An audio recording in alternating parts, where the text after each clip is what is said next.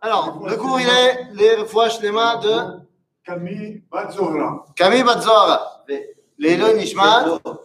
Non. Les refoua shlema de Syl- euh, Sylviane, euh, Sylviane Aziza Batnejma. Sylviane Aziza Bat Nejma. Et Et euh, Clémence Rachmona. Bat Nejma. Et évidemment, les refoua shlema de Kol Chole Amo Israël. Amen. On est bon. Yofi. Tov, eh bien, Boker Tov, les Koulam, on ouvre une nouvelle série d'études. On vient, on a terminé la semaine dernière, après trois ans d'études, on a terminé Pirkei Avot, Maseret Avot. Et Baruch Hashem, que Akadosh Baruch nous a aidé à commencer à finir une étude. Et donc, nous ouvrons une nouvelle étude aujourd'hui. Je sais pas combien de temps ça va nous prendre, mais Bezrat Hashem, on est là pour 120 ans encore, donc euh, on a le temps d'étudier un peu. Même un peu plus. Un peu plus encore. Et donc, on ouvre une nouvelle étude et je suis très heureux de pouvoir euh, ouvrir le Rav Kook ici avec vous et tous les mardis matins. Donc, on ouvre le livre Oroth, Oroth du Rav Kook. Alors, il y a besoin de quelques petites introductions avant de se lancer dans le vif du sujet. Et la première d'entre elles, c'est quand on s'attaque à un personnage qui a euh, écrit beaucoup, qui a laissé beaucoup de Torah, il faut toujours se poser la question, parce que les rabbinim, plus ils sont grands, plus ils écrivent sur plein de choses, parce que plus leur Torah est grande, plus elle couvre eh bien, des, sujets énormes de la Torah. Et donc, il faut toujours se poser la question, quelle est la masterpiece du rabbin Quel est le livre, parmi tous les livres qu'il a écrits, c'est quoi le livre qui résume le mieux sa pensée? Et c'est un, vrai, euh, un vrai défi, parce qu'on a des rabbinim, Baruch Hashem, qui ont écrit euh, sur plein, plein, plein de sujets divers et variés. Quel est leur truc? Ok? Euh, Quand on prend le Rambam, le Rambam, il a écrit sur tout. Yad HaChazaka, c'est un commentaire de la halakha sur toute la Torah. Il n'empêche que le Rambam, si tu veux connaître et découvrir le Rambam en profondeur, eh ben, t'as pas le choix que d'étudier Moré Nevuchim. Le guide des égarés, c'est la masterpiece du Rambam. Quand on utilise et qu'on commence à rentrer dans la, Torah du Rav Kook, eh bien, il faut se poser la question quel est son livre central? Parce qu'il y a énormément de livres du Rav Kook euh, qui sont des commentaires du Talmud, qui sont des commentaires de la Halacha, qui sont des commentaires de, des Haggadot du Talmud, qui sont euh, des, des, des, des, explications sur ce que c'est que la Kedusha, sur ce que c'est que le Kodesh. Quel est le livre central du Rav? Eh bien, le livre central du Rav c'est Oroth. C'est Oroth. Ça ne veut pas dire qu'il ne faut pas étudier les autres, bien évidemment. Il faut, et d'ailleurs, il faudrait même ne pas commencer par le livre Oroth si on veut se lancer dans le Rav. Il y a des livres qui sont beaucoup plus faciles d'accès que, si on veut commencer tout seul, je- j'entends, il y a des livres qui sont beaucoup plus faciles d'accès que Oroth. Par exemple, euh, des- enfin, au niveau de la langue, ne serait-ce que de la langue, si on veut s'y mettre tout seul, soit on commence Igrot Areia, c'est-à-dire la correspondance du Rav Kook, les lettres qu'il envoie à différentes personnes, qui sont écrites dans un hébreu beaucoup plus accessible, ou alors Maamre Areia, c'est-à-dire les drachot que le Rav Kook a donné au Tzibour, qui ont été re- remises par écrit après. Donc, en général, comme il parlait au Tzibour, eh bien, c'était un langage qui était plus accessible. Le livre de Horoth est un livre caché, difficile à comprendre, pas tant à cause des mots, mais à cause des mots. C'est pas tant à cause de ce qu'il veut nous enseigner, mais parce que des fois, c'est un langage qui est extrêmement lyrique, et donc, euh, bah, il va falloir qu'on essaye de, naviguer dans tout cela. Mais ça je voudrais simplement terminer euh, sur la traduction de l'introduction pour euh, dire une phrase de mais c'est qui le Rav Kook? Là, on va étudier ensemble. Alors, je vous invite, euh, si vous voulez, euh, euh, aller voir un petit peu plus en profondeur euh, des petites choses qui veulent nous apprendre son identité. Il y a une série de cours que j'ai fait de 5 minutes sur la chaîne Israël Torah, sur des, enseignements comme ça du Rav Kook de 5 minutes pour essayer de comprendre un petit peu son, son message de manière générale. Et les premières vidéos, c'est une véritable biographie du Rav, qui il était, quelle a été son, son, bah, sa révolution. Parce que le Rav Kook, c'est une révolution. Pourquoi c'est une révolution? Eh bien, parce que le Rav vit dans une époque charnière. Et ça, il faut bien, bien, bien le comprendre. Il y a 300 ans, le rabbin qui se levait n'avait rien de différent au rabbin qui se levait il y a 350 ans. C'était les mêmes problèmes dans la communauté, c'était les mêmes questions, c'était la même ambiance. Shabbat, Kashrut, euh, Tarata Mishpacha, comment est-ce qu'on s'arrange avec le Cosaque qui vient faire un pogrom le dimanche? Eh, Plus ou moins, c'était les mêmes questions. Le public n'a pas changé entre il y a 350 ans et il y a 300 ans, le goy non plus. Le Rav Kook vit dans une génération où tout change. Tout change. Il va naître au moment de la révolution industrielle.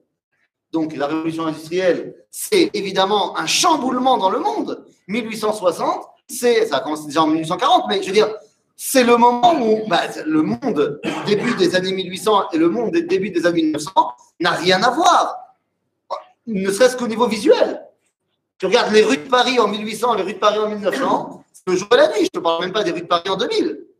C'est-à-dire, donc, il y a une véritable révolution qui se met en place dans le monde. Mais aussi au niveau du peuple juif, il y a une véritable révolution.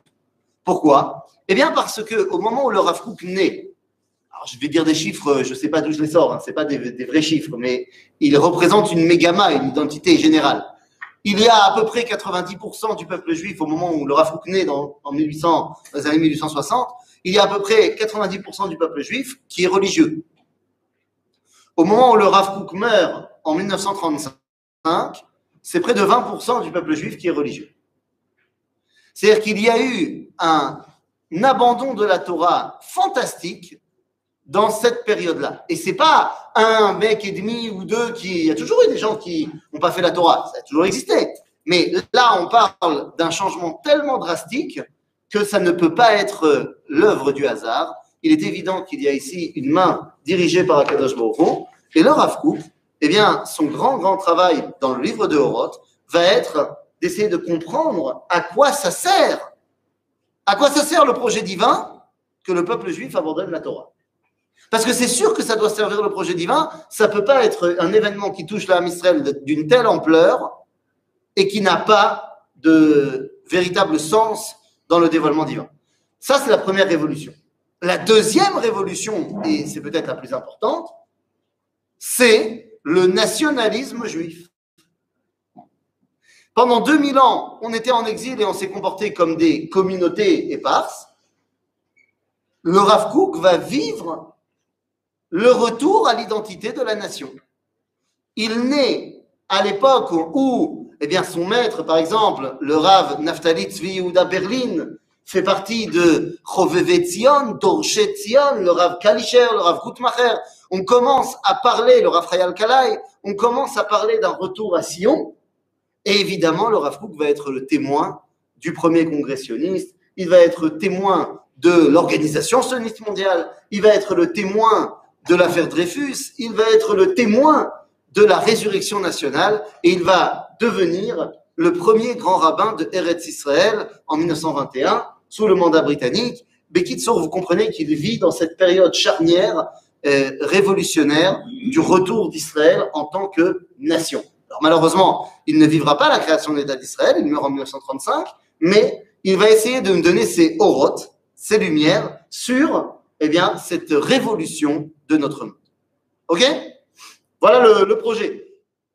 Évidemment, donc le livre de Horoth va parler de ça, mais tous les livres qui vont autour, qu'on appelle dans le langage des yeshivot euh, qui suivent la pensée du Rav Kook, on les appelle le chasse à la le Talmud blanc, parce que les livres sont édités en blanc. Mais il, y en a plein, par exemple, Oroth Torah, Oroth à Tchouva, Oroth Kodesh, plein de Oroth quelque chose. Ce sont des lumières à chaque fois qui veulent justement, dans ce monde qui évolue en grand, eh bien, il faut redonner à toutes ces dimensions-là leur grandeur. Orota Torah nous explique la dimension grande de la Torah. Qu'est-ce que c'est la Torah? Pas simplement euh, ce qui m'apprend à faire le Shabbat, mais en grand, qu'est-ce que ça veut dire faire le Shabbat? Orota Teshuvah, qu'est-ce que c'est la grande Teshuvah? Orota Kodesh, comment est-ce que le Kodesh maintenant eh bien, s'inscrit dans un véritable dévoilement au quotidien de Ribono Shalom. Bekitsour, tout un programme. C'est-à-dire, donc c'est prévu là que pendant 2-3 semaines, on termine le livre Oroth. ensuite dans un mois on fasse euh, Orot Torah, ensuite un mois plus tard Orot Kodesh. Euh, D'ici la fin de l'année, on a terminé tout l'œuvre du Rav Kook sans problème. Ça a l'air Tu n'as pas dit de quelle- tu n'as pas dit de quelle année Oui, le cours donc aussi Leilou Nishmat, Moshe, Esaou, Ben Diamant. Moshe Messaoud Ben Diamant. Et euh, Refoua Shlema, Esther Bataïta, Et de la réfoua de Esther Bat Taïta, euh, Emma Jocelyne Bat Jacqueline. et de Emma Jocelyne Bat Jacqueline. Alors c'est parti, on rentre maintenant dans l'introduction. Donc vous avez les livres, Euh, c'est très important euh, de suivre dans le texte. L'introduction commence par Bezrat Hashem. L'introduction n'est pas écrite par le Rav Kook, puisque le Rav avait cette fâcheuse tendance, comme beaucoup de grands, d'avoir une écriture absolument pas ordonnée. Le Rav, dès qu'il avait un truc à dire, il écrivait, et le travail de mise en page de son enseignement va être donné à son fils, le Rav Tzvi Yehuda Kook, et son grand élève, le Rav David Cohen, le Rav Anazir. Donc certains des livres ont été mis en page par le Rav Tzvi Yehuda, et d'autres par le Rav Anazir. En l'occurrence, ici, le livre Oroth, c'est le Rav Tzvi Yehuda, son fils, qui va le mettre en forme. Et donc, c'est lui, le Rav Tzvi Yehuda, qui écrit l'introduction. Alors, allons-y. Kodesh HaKodashim shel Sefer Azeh. Alors, Déjà, tout de suite, eh bien, il va falloir qu'on essaie de comprendre. Chaque mot ici est important. Le Rav Tzvi Yehuda appelle ce livre Kodesh HaKodashim. Vous allez me dire, bah, ça va, c'est son fils, c'est normal. Sauf que non. Pourquoi c'est pas normal? Parce que il y a un des livres du Rav Kook, j'ai dit, qui s'appelle Orot HaKodesh. Et on a demandé au Rav Tzvi Yehuda pourquoi est-ce que le livre Orot HaKodesh s'appelle Orot HaKodesh et que celui-là, il a décidé de l'appeler Orot, enfin, Sefer Kodesh HaKodashim. Le Rav Tzvi Yehuda répond parce que Orot HaKodesh parle du Kodesh et euh, Orot parle du Kodesh HaKodashim. Donc il fait très bien la différence dans les œuvres de son père, ce qui est Kodesh et ce qui est Kodesh Kodashim. Qu'est-ce qui s'appelle Kodesh HaKodashim Les amis, il faut savoir que dans. Oui? Situer œuvre et dans sa vie, il y a une progression dans sa pensée. Est-ce que ça, ça résume tout ce qu'il a euh, Alors, est-ce qu'il y a une progression dans sa pensée? D'abord, évidemment. C'est-à-dire que l'homme grandit et mûrit, et, évidemment, les livres qu'il écrit quand il est jeune n'ont pas la même profondeur que ceux qu'il vont écrire plus tard. Quoique, on est toujours impressionné de voir la profondeur déjà des textes, les premiers textes. Il écrit un commentaire de la Torah qui s'appelle Mitbar Shur, et quand on lit Mitbar Shur, on ne se rend pas compte qu'il a à peine 20 ans. Quand on lit son commentaire de Enaya, le, commentaire qu'il écrit sur les Agadotes de- du chasse, il a à peine 23 ans. euh, c'est- ahurissant. Mais effectivement, euh, le livre de Rod, de Rota Kodesh, sont des livres qu'il va écrire beaucoup plus tard, qui vont de pair avec d'autres livres qu'il écrira, des livres de Halacha. Faut pas oublier que le Rav va commencer un- une œuvre absolument incroyable qui s'appelle Halacha Berura, euh, dans lequel il prend toutes les sougiotes du Talmud et les ramène jusqu'à la Halacha. C'est un- une, œuvre qui commence de son vivant, il ne le terminera pas de son vivant, ça continue encore aujourd'hui. C'est ça Donc oui, il y a une progression évidemment, mais même dans les premières œuvres, eh bien, on peut voir la grandeur du Rav.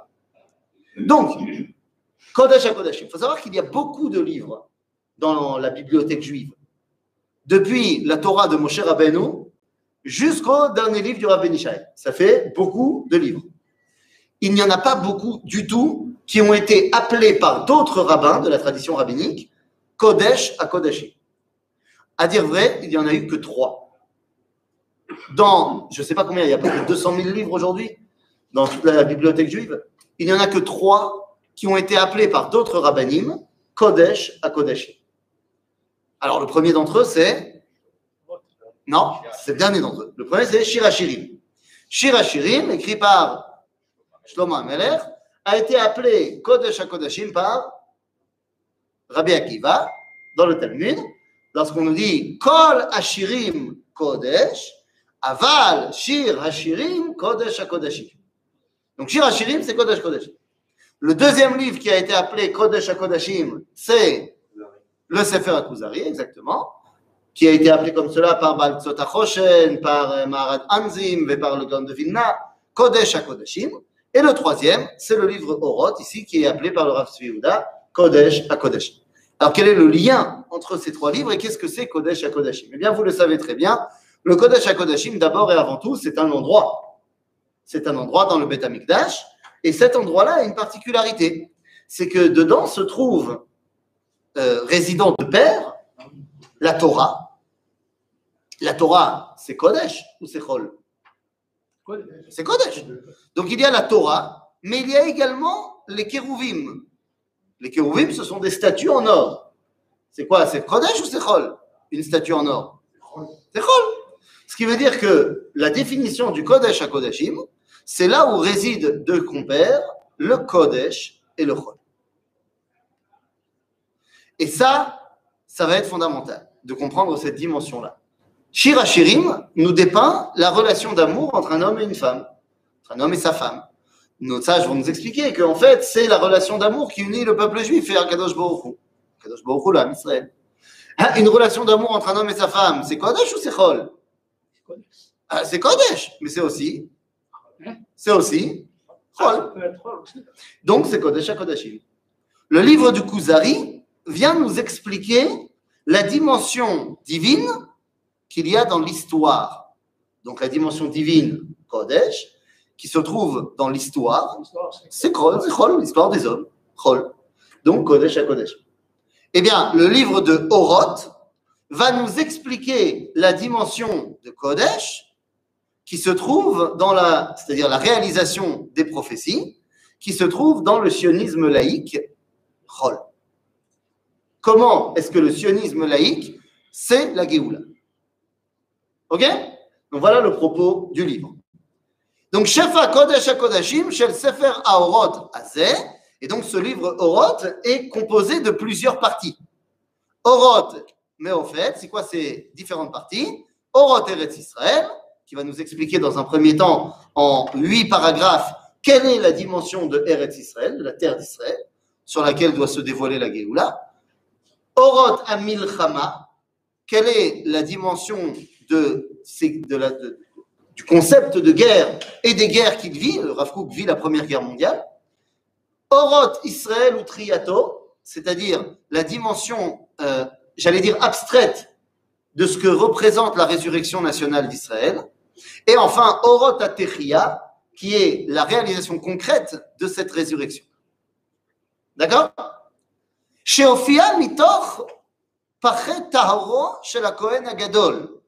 Ce livre est sorti de, euh, des euh, pachim, vous savez, les, petites, euh, les, petits ustensiles, c'est-à-dire les ustensiles qui sont proches de l'homme, qui venaient du Kohen Agadol. Misé à Kohen Agadol, c'est son père. C'est comme ça qu'il appelle son père. Ils sont Kohanim, la famille Cook, et donc il dit, ça c'est sorti des, des petits papiers du grand Kohen, du Kohen Agadol, Amour, Avi Mori et Arav Zatzal. Donc il parle de son papa. Bishnat Tarpa.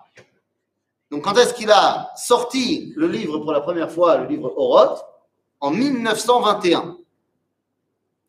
C'est quoi pour euh, le Rav Kook 1921 Im reshit bo bidvar Hashem lechazarat shchinato vekonenut malchuto Yerushalayma. Donc, Ce sont des phrases compliquées pour ceux qui sont à l'Ulpan. Je vais essayer de traduire. 1921 pour le Rav Kook, c'est le début de son retour par l'appel de Dieu et le, retour de la présence divine et de la royauté divine à Jérusalem.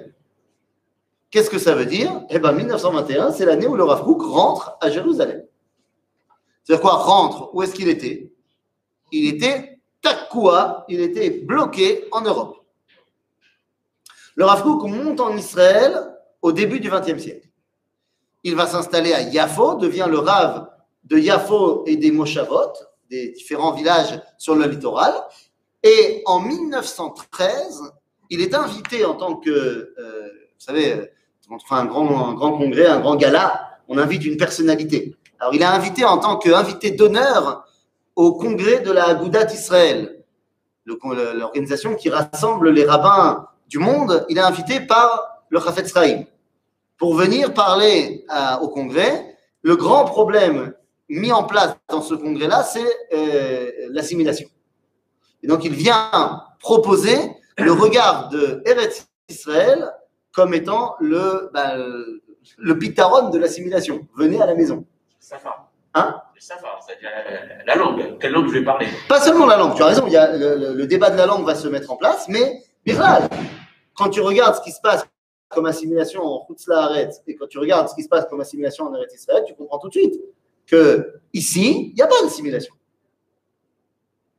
C'est-à-dire, même s'il faut faire très attention aux différentes tentatives de la Haute Cour de justice de vouloir euh, reconnaître euh, euh, les conversions n'importe comment dans, notre, dans notre peuple extraordinaire.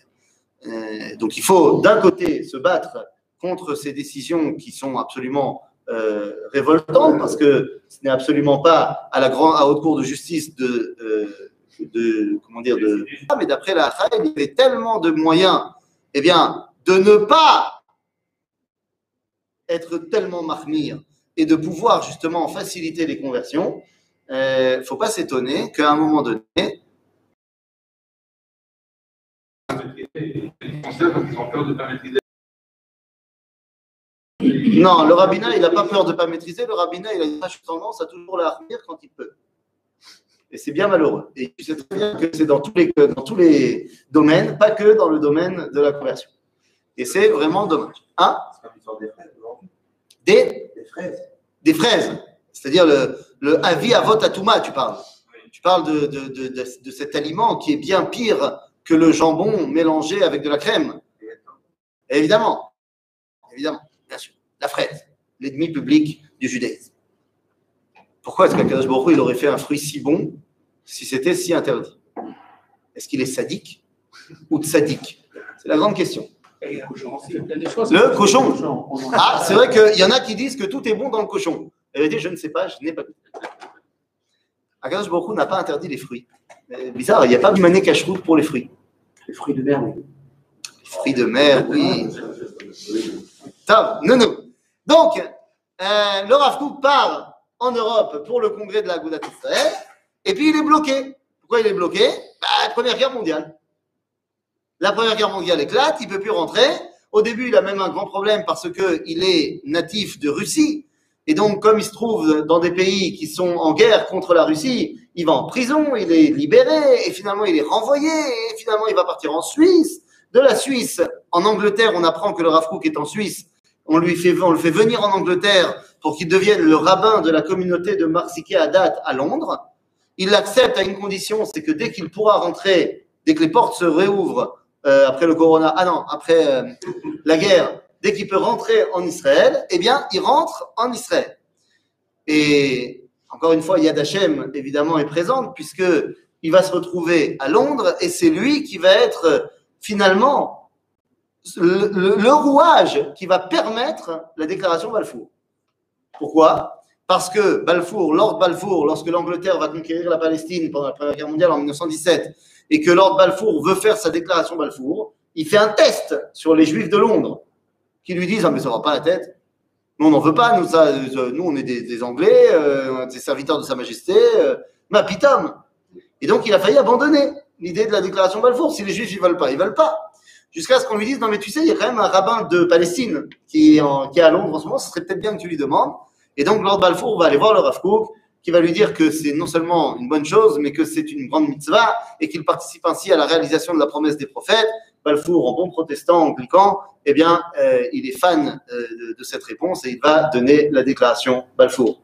Donc, évidemment, Yad Hashem est dans cette situation, et bien évidemment. Après, en 1921, il- donc, il peut rentrer, il rentre en Israël. Il devient le grand rabbin de Jérusalem et en vérité le grand rabbin de Eretz Israël, euh, nommé par le mandat britannique. Il est le premier grand rabbin de Eretz Israël. Il crée, hein Alors, pas consistorial parce que euh, c'est le Rav qui crée le grand rabbinat d'Israël. C'est-à-dire qu'il est nommé après que c'est lui qui ait créé l'organisation. Pas comme. Non, mais j'entends bien, mais le consistoire, l'idée consistoriale a été créée par Napoléon. Et après, il a nommé aussi un rabbin. Là, l'organisation de grand rabbinat d'Israël n'est pas demandée par les Anglais. Il est créé par le Rav Kook. Et donc, comme les Anglais sont eux qui gèrent en Israël, ils ont besoin de reconnaître également le rabbin en question. Donc, le Rav Kook est le premier grand rabbin de Eretz Israël Ashkenaz. Le premier grand rabbin de Eretz Israël Séfarad, c'est le Rav Rishon LeZion, Oui. Eh oui, hein, ça peine, hein. Arav Agaon Yaakov Meir. Rav Yaakov Meir, et tous ceux qui font la tête, oh tiens, un nom intéressant, je vous invite à aller retrouver sur ma chaîne YouTube le cours que j'ai fait il y a quelques temps sur le Rav Yaakov Meir. Car les lundis soirs, je donne un cours sur des personnalités, et l'un des personnages que j'ai évoqué, c'est le Rav Yaakov Meir. Je vous invite à aller voir, euh, ça vaut le détour. Pas à cause de mon cours, mais à cause du personnage. C'est-à-dire, quoi qu'il en soit, il donc revient à Jérusalem. Mais c'était en 1921 la première édition, nous dit le Rav Tzvi. Himneu Choser Umofia, il y a une deuxième édition de Horot. Ata Bishnat Ketoret. Bishnat Ketoret, c'est 1949. Et là, regardez comment est-ce que le Rav Tzvi appelle cette année 1949. Tenez-vous bien, parce que c'est la phrase la plus compliquée de l'introduction. Imreshit Giluya Shel Romemut Yemin Elion Legeulat Amo Venachalato Veyeshuat Meshicho. Même quand tu comprends l'hébreu, tu n'as rien compris.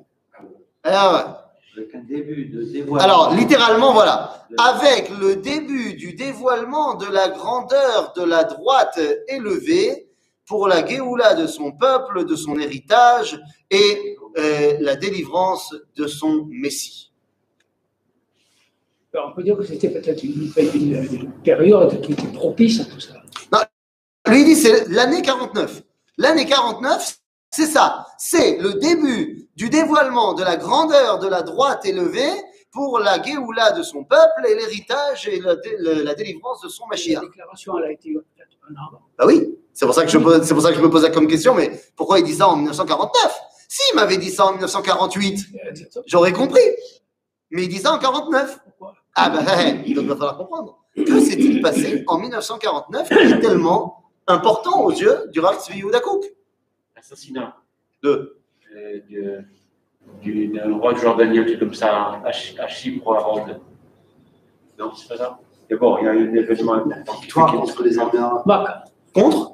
La victoire. Tu as raison que la, la fin de la guerre d'indépendance, c'est en 49. Mais c'est pas ça.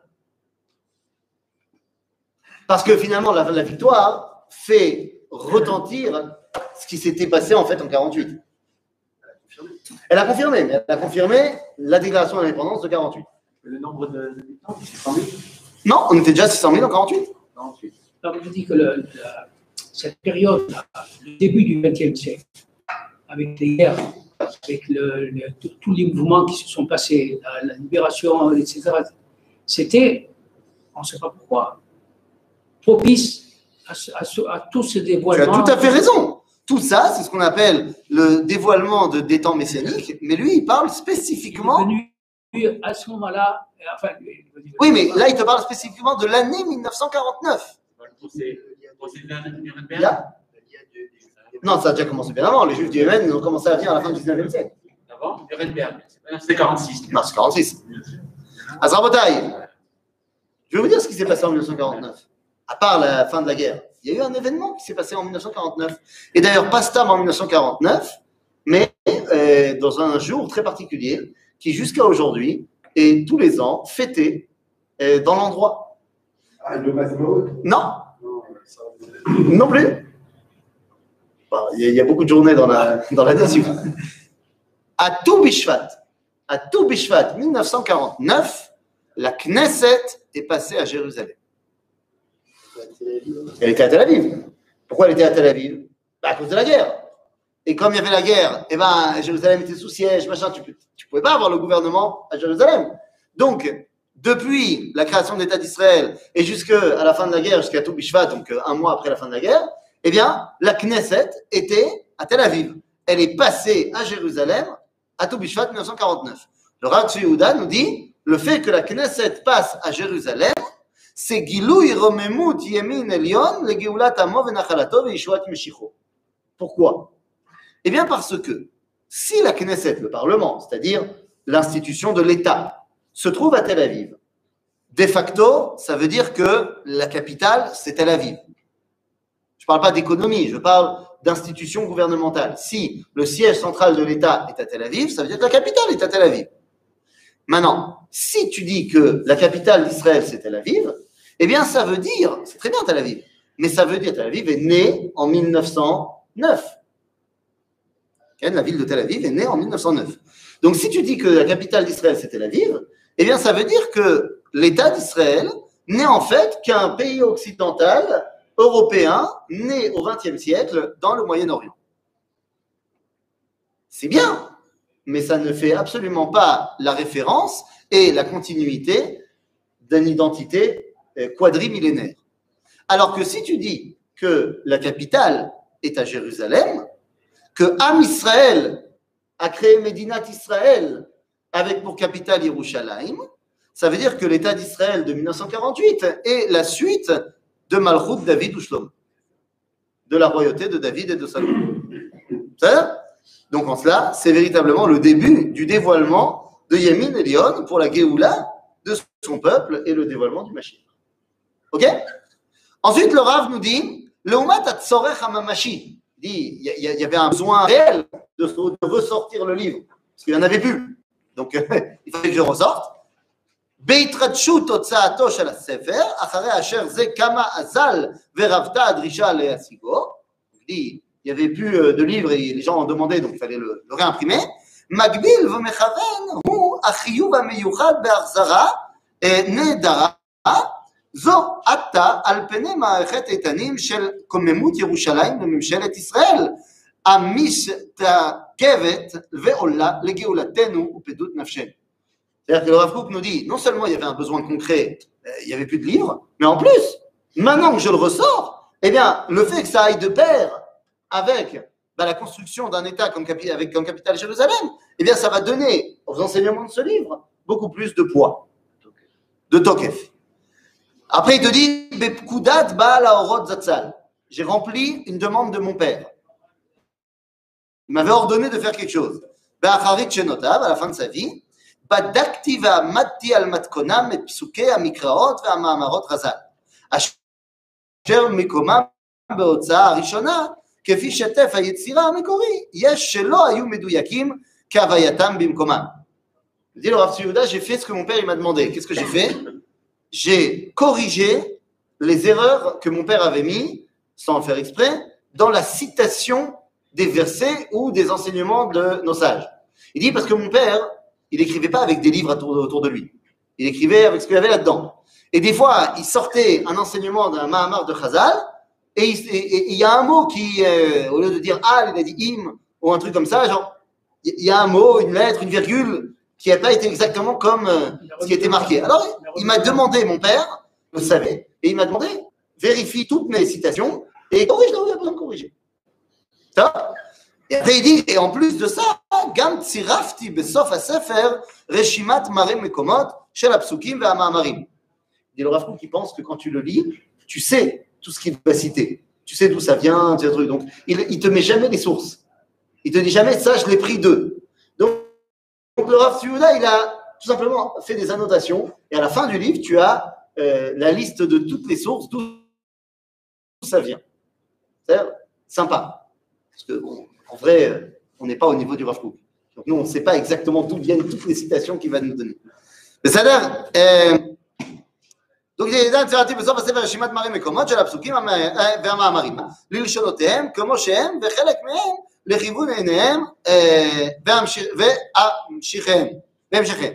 לפי רעתו הנכונה של גיסי, יקירי, הרב רבי אברהם יהושע אונטר שליטה אשר ידיו רב לו וזכותו בכל מפעל הוצאת כתבי קודשו של האמור הרב זצ"ל, donc il dit, il y a également quelqu'un qui m'a beaucoup aidé, c'est mon beau-frère, je dis, dans cette nouvelle édition qui est la nôtre, j'ai rajouté après le livre d'autres textes de mon papa qui sont dans, le même, euh, dans, la même ambiance.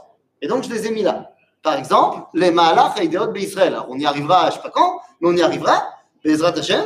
C'est un petit texte euh, de quelques chapitres où, en fait, le Rav nous explique comment, à travers l'histoire du peuple juif, Dieu se dévoile à ces moments-là comme ci, à ces moments-là comme ça.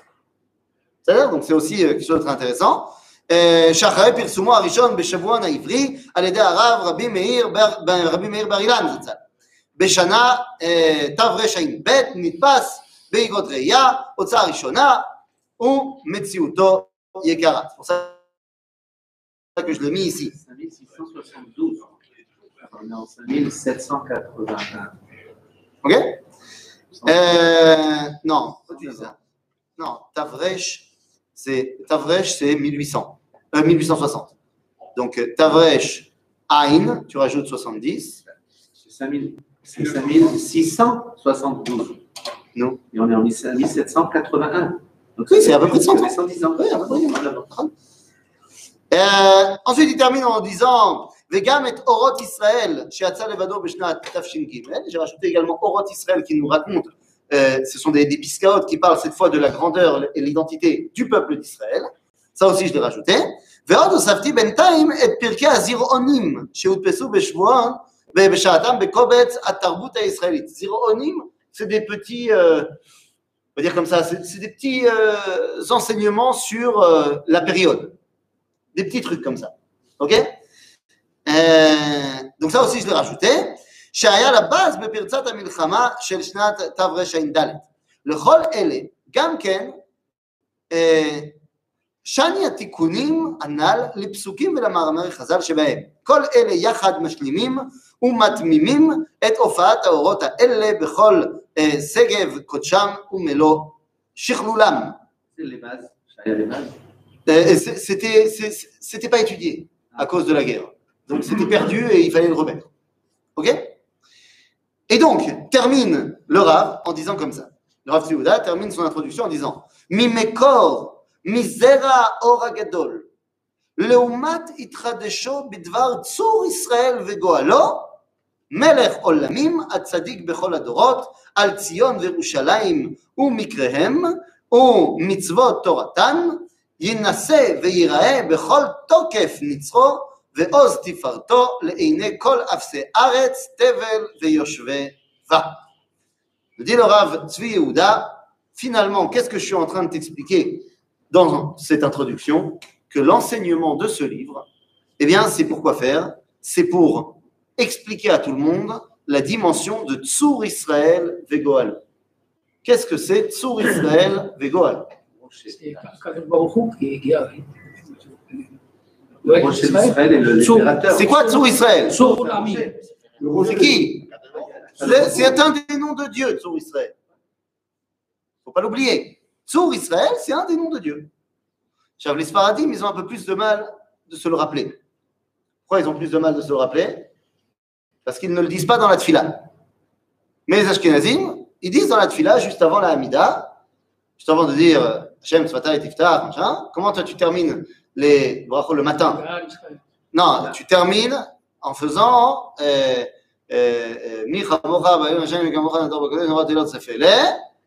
Ensuite, tu dis quoi?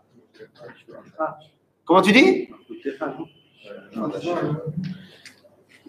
Quoi? Vous priez pas le matin?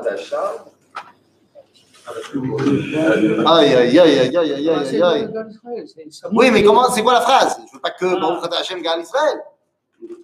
Ce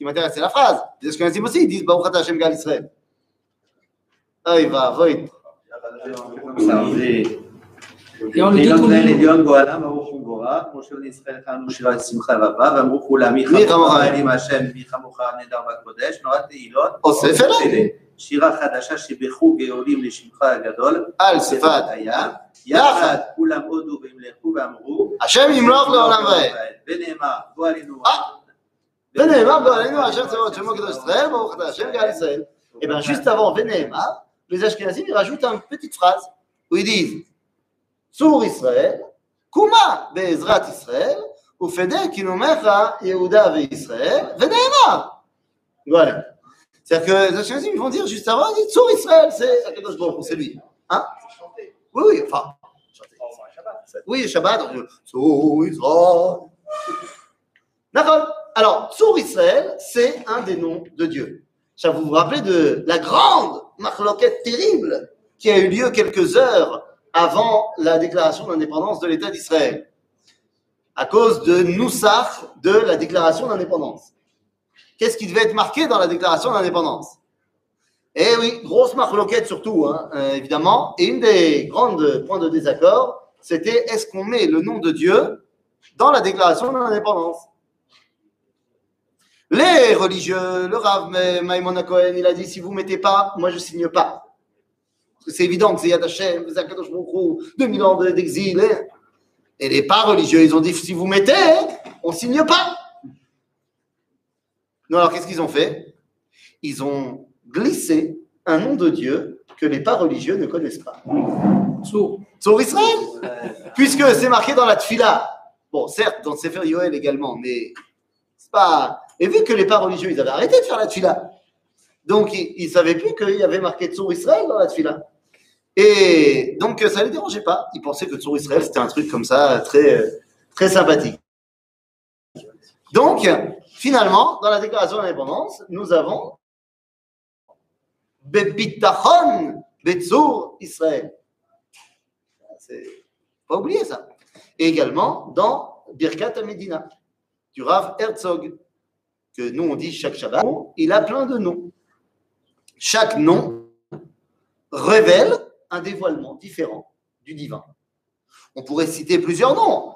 Euh, celui qui est le créateur de la nature, c'est Toute la Torah, c'est le nom de Dieu. oui, mais il y a des fois où il se dévoile par des noms particuliers. Par exemple, quand il y a marqué dans la Torah Elohim, c'est le.